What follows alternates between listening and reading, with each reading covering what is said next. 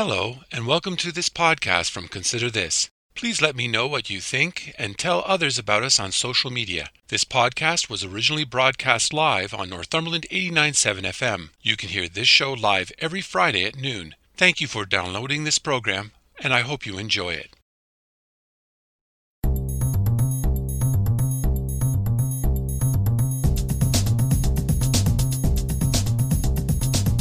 Hello, I'm Robert Washburn, and welcome to Consider This Northumberland, a current affairs program dedicated to the issues facing our community. We talk to the people on the front lines and those behind the scenes who make a difference in your life in Northumberland County. So I'm asking you, the listener, to take some time out of your busy day to consider this. A record number of people participated in a recent survey about the 2024 Cobourg draft budget.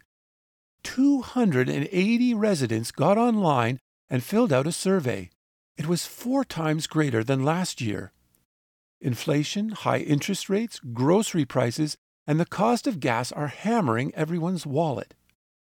Last fall, Cobourg councillors told staff to aim for a 5% increase in the budget. Staff came back with an 8% increase in its draft budget earlier this month.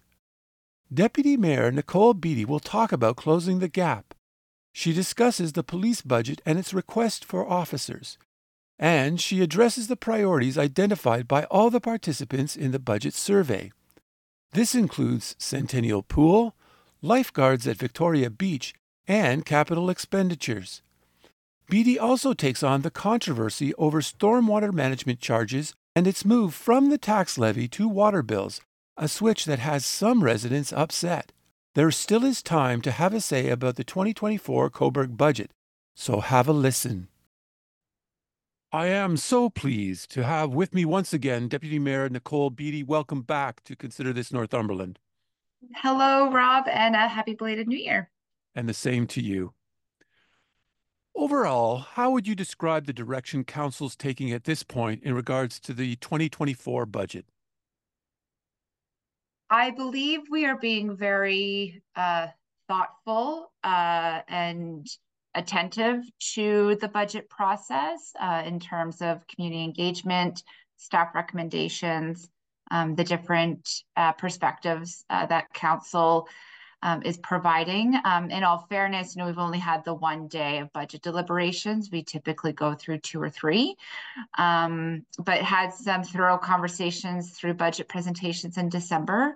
And I think our first meeting at our standing committee uh, in early January proved to be a very um, uh, flavorful opportunity. You know, half of that conversation was spent around the police budget uh, and some of our new governance working. So our second session, which will be on January 18th, I believe we'll start getting into the actual debate of um, some of the uh, bigger uh, budget items. At this moment, you're dealing with a draft budget. What is the percentage increase that you're looking at right now before all the deliberations com- are complete? Mm-hmm. So the the staff budget uh, that staff bring forward, uh, you know, doing their due diligence of uh, presenting to council kind of where infrastructure and operations are at. Uh, after you take in the new assessment growth, we're looking at a proposed net impact to the tax levy of 8.04%. Uh, need to emphasize that that uh, is what's presented in the draft budget, a little bit higher than what council uh, set a target for 5% of net impact back in in the fall. Um, so obviously council uh, has to have a conversation um, about where they want that final uh, uh, tax rate to, to fall. As you said, the initial uh, 5% was offered back in the fall as a target. How realistic is that now as you're starting to look at the environment that you're working within, the current economy, all the pressures that are coming from both the public and other demands? Is is that still reasonable or or has it changed? Um, targets are targets, right? You know, I I would like to be as committed as possible to uh, that that target for council to work within. I'm also very empathetic or sympathetic to um, the additional cost of living year over year. You know, I'm sure both you and I, as taxpayers, feel that in our uh, respective lives. Uh, you said it best the, the pressures of community you know we have a lot of different community groups user groups who all want different things you know some core operations and uh, nice services important services in the municipality. Um, but alone you know some really big drivers in the budget are you know just um, uh, union wage increases, uh, gas prices, inflation, insurance, uh, a lot that's out of our control. Uh, so it's that balancing of uh, community expectations, um, economic drivers in the budget, but more importantly, too, you know, past council and this council we've really added on a lot of spe- special projects and strategic projects. So council has to have that conversation of do we continue to do uh, core as well as strategic. Um, because if we if we reduce somewhere, it means um, uh, uh, a reduced service or or a deficit in um, not a numerical deficit, but a, a loss somewhere, a loss somewhere else. Before we get into the weeds, uh, there was a public consultation and a survey done, and it appears 280 people participated. That's nearly four times more than the last year. What message did you and council take away from those survey results? Mm-hmm. One of the nice things that came out of that survey was uh, the percentage of folks who were participating in budget exercise for the very first time. Uh, what I took from that very high level analysis provided by our communications team uh, was two things. You know, um, residents are concerned about uh, quality of service, uh, and that customer service excellence is one of those special projects that council has invested in and continues to invest in. And I really think across the corporation, we're going to see a good return on investment there.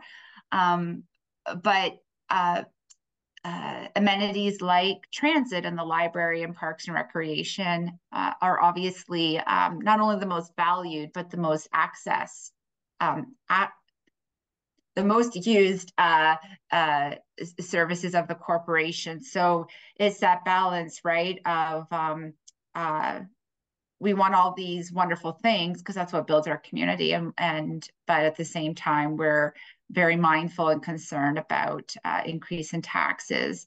Um, and again, uh, um, I know a lot of community concerns are really wanting to see more of an investment in emergency services, community services, community or sorry, community protection services. And again, you know, police, fire, and bylaw enforcement um, come with a cost and are already, you know, some of the more significantly invested areas um, of the municipality as as as they should be as being core uh, community safety services. Let's explore a little bit of that because I, I think that's really important. There were a lot of people who wanted to see more money spent on municipal law enforcement. I mm-hmm. want to know why you think that is and how was it reflected in the budget? Mm-hmm. Uh, so municipal law enforcement being specifically by law, and then you know we have fire protection services, and then we have have police. So, uh, if your question specifically at municipal law enforcement, um, I think a lot of that is driven by um, the concerns we're seeing um, predominantly in, in the East End with um, uh, the encampment, uh, as well as um, some increase in in petty crime, and I think just a general pulse of um, changing uh, feelings around around community safety. And so, you know, community wants to see uh, more enforcement of bylaws. Um, and then, you know, I think the the police board, which I sit on, definitely heard that as well too. You know, more police, more patrols. Uh, so that's where the the police request of the four additional officers came in um, what we're seeing in um, municipal bylaw enforcement is two and a half uh, additional officers being added. Um, one of those positions would also help with licensing. So that's a revenue generating program for the town. Because uh, in addition to just, you know, community safety and, and, and street issue related enforcement, you know, we have our other day-to-day bylaws uh, that just operate a safe community, um, an efficient community. Um, when we shift over to one priority, we lose the other. So it's as you know, Rob, it's, it's a whack-a-mole, right? So I think that's where you're going to see the biggest investment is uh, it's it's really um, uh, investing in more uh, human resources as a result of of the request from from different community neighborhoods. There was a debate at the last budget meeting around policing. And mm-hmm. policing represents, I think, one of the largest portions of, of the Cobourg budget at, uh, with an increase of 6.3%.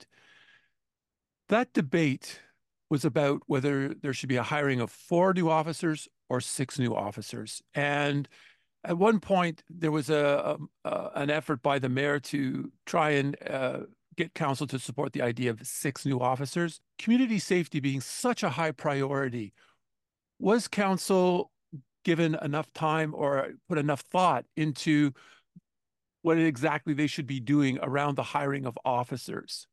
Mm, uh, good question. So there's a few things to unpack there. I think we need to be clear that council doesn't necessarily council um, can't direct uh, the police board or police on what they do in terms of hiring. That's the jurisdiction and discretion of the of the police chief and and the board um, budget. So what council can do is send a budget back to the board and to the police services and ask for um, let's use the word reconsideration. Um, I do know that the mayor, um, you know, there was a good conversation around a support, uh, not supporting the um, amendment to go back to the police services uh, shows that you don't um, prioritize community safety. But I think the the general consensus I heard at council was the trust in the police services board. Um, admittedly, I was not there in December um, when the decision was made by the board uh, to reduce the request from six to four. Uh, but I do sit on the finance committee, and I know that there was a thoughtful and well uh, researched um, conversation between the, the chief and the finance committee and then ultimately the police board. So at the end of the day um, i think what council uh, demonstrated was continuing to collaborate and listen to police services board. Um, and as the chief always says and which i support and would say the same thing is these requests have to be driven by data. Um, and you know year over year requests can be uh, reviewed. The one thing that we need to remember is um, these additional officers are being paid or covered out of the corporate services, the social enterprise revenue. So it's not hitting the tax levy, um, uh, which in one way uh, helps the levy, but council and the police board have to be cognizant of the fact that, um, I mean, we have a very robust, innovative leading edge uh, corporate services with the police services. Um, but we do have to take that into consideration when we're making um, future decision makings around, uh, as many members of council will say, um, we all want more, we just don't want to pay for it. Centennial Pool was another area where the public wants the service maintained. And I know that was a big part of the survey. Also on social media, there's lots of campaigns to keep uh, attention on this service. Is that possible? Hmm. The asset itself, well, Centennial Pool, the asset itself um, is at its um, uh, lifespan, right? Um, I think what we have the opportunity to do is reimagine what a community pool looks like as part of our overall uh, waterfront plan.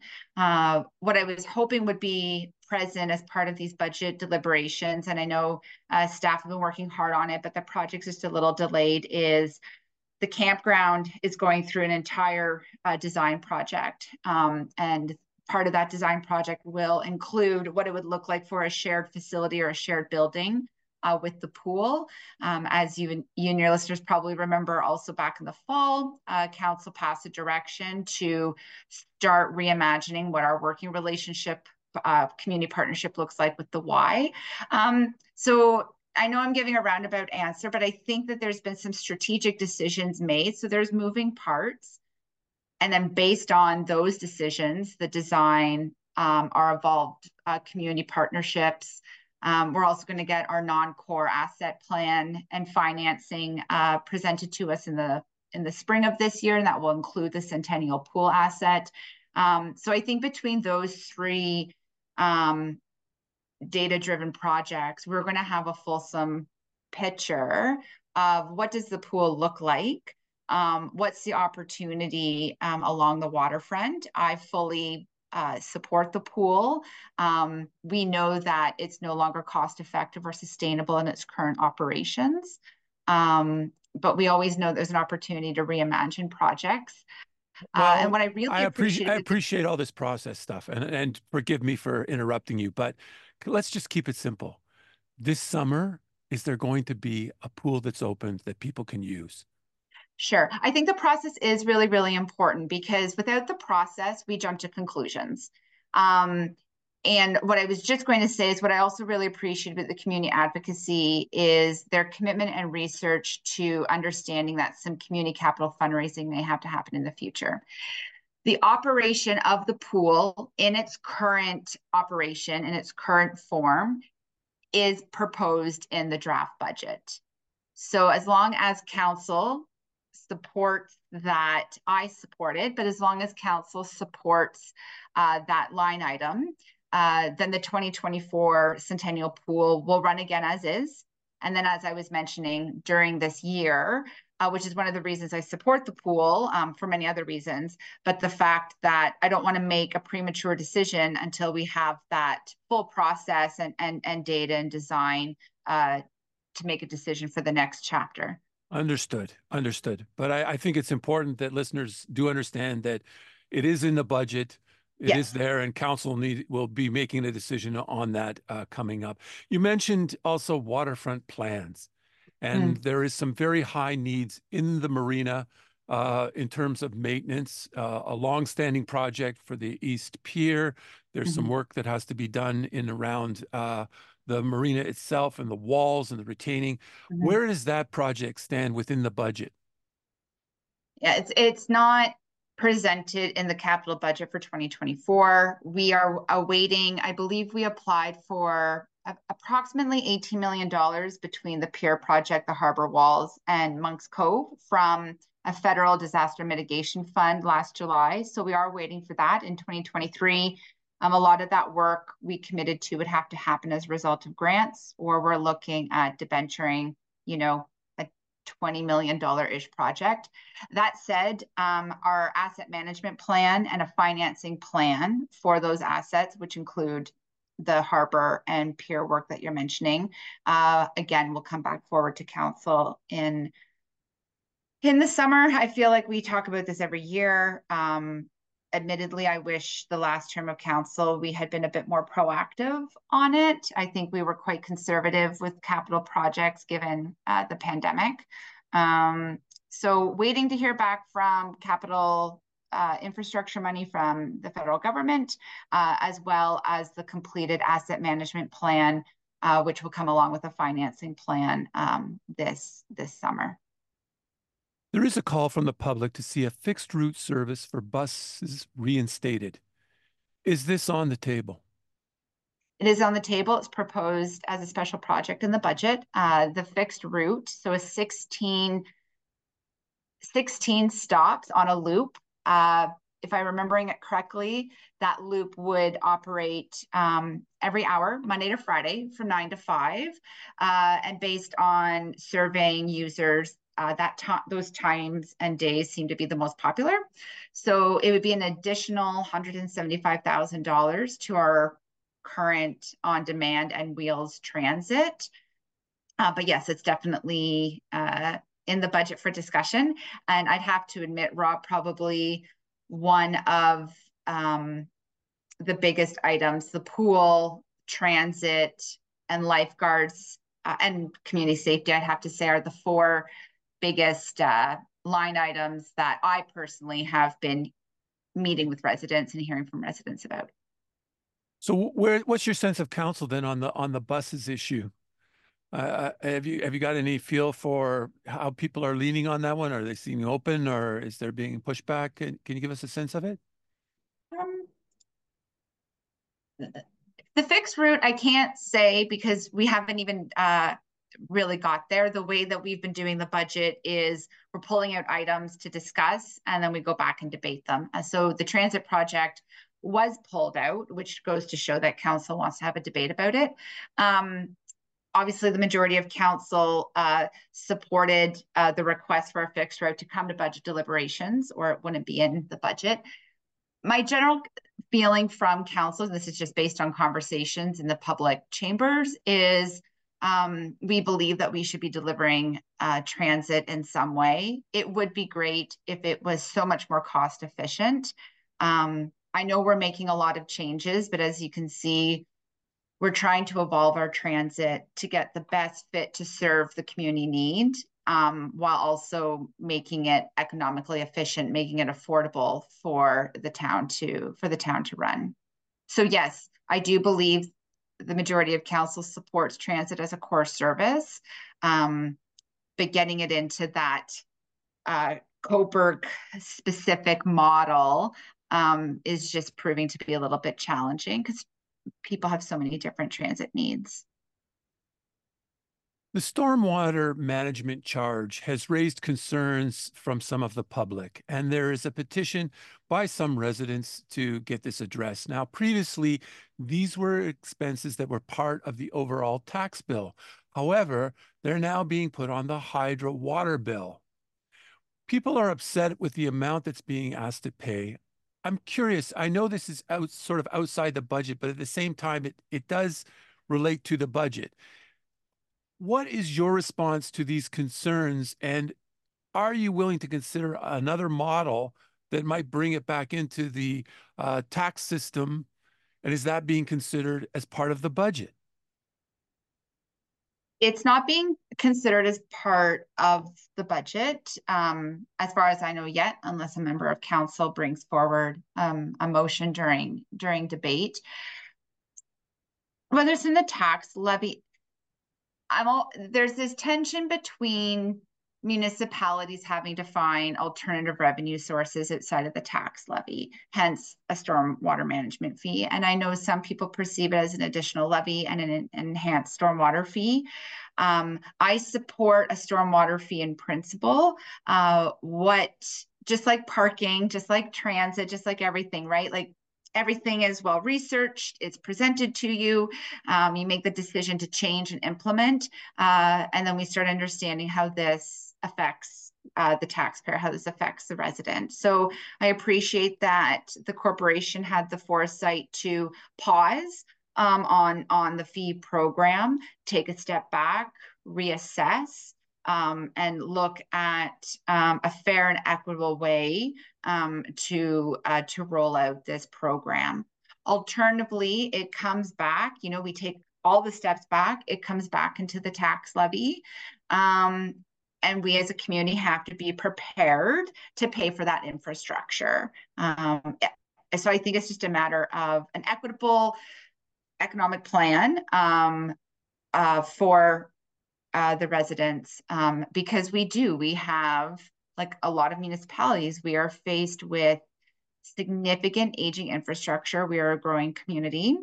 Um, we haven't kept up with the pace of growth from a, an asset financing point of view, um, like everything in life, it comes down to um, at what cost and and and how do we um, how do we fund it? Are you willing to put it back on the table to reconsider it?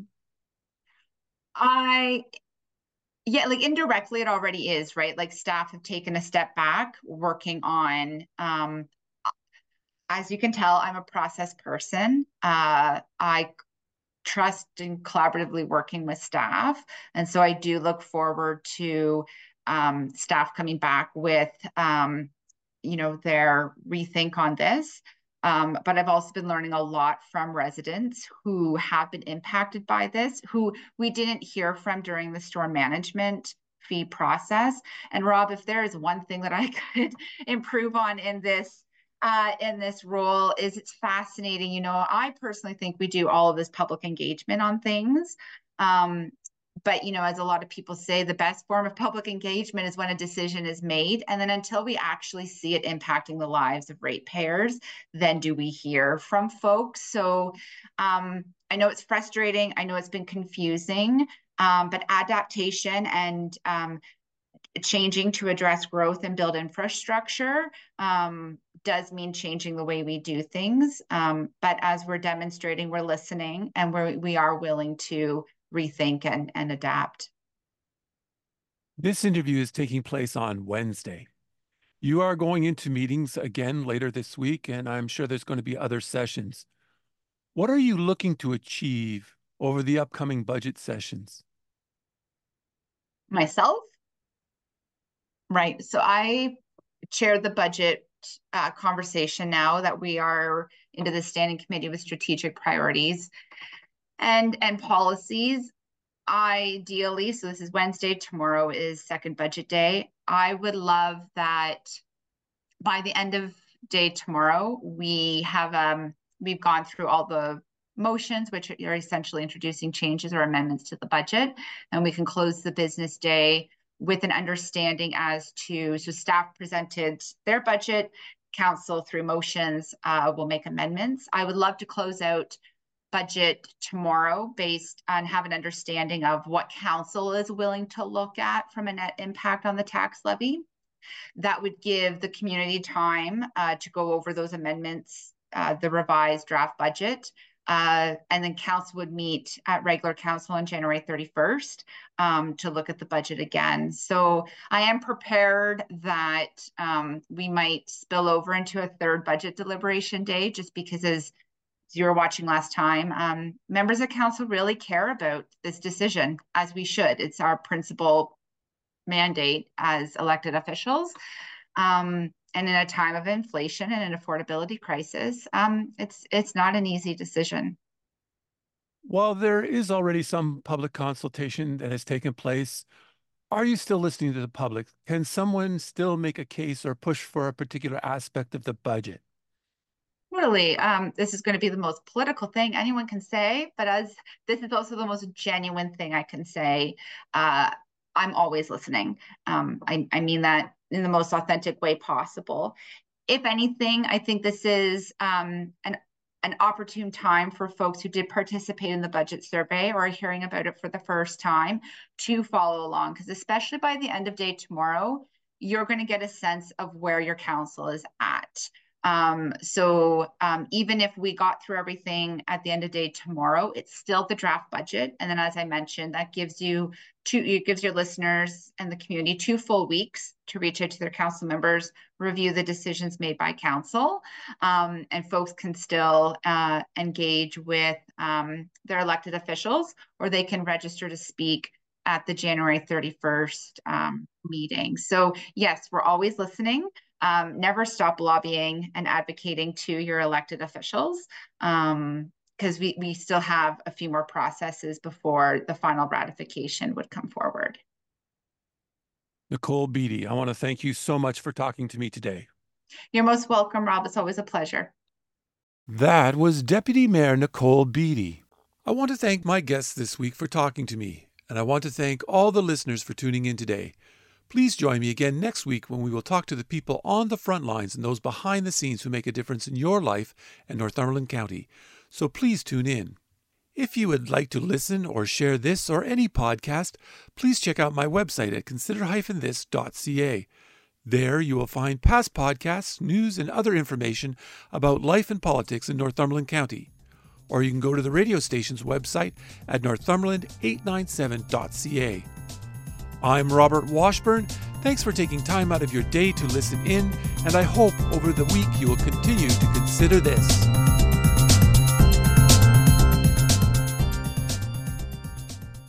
Thank you for listening to this podcast from Consider This. If you have any comments or would like to suggest a story, please contact me at considerthisnorthumberland at gmail.com or you can message me on Facebook at Consider This.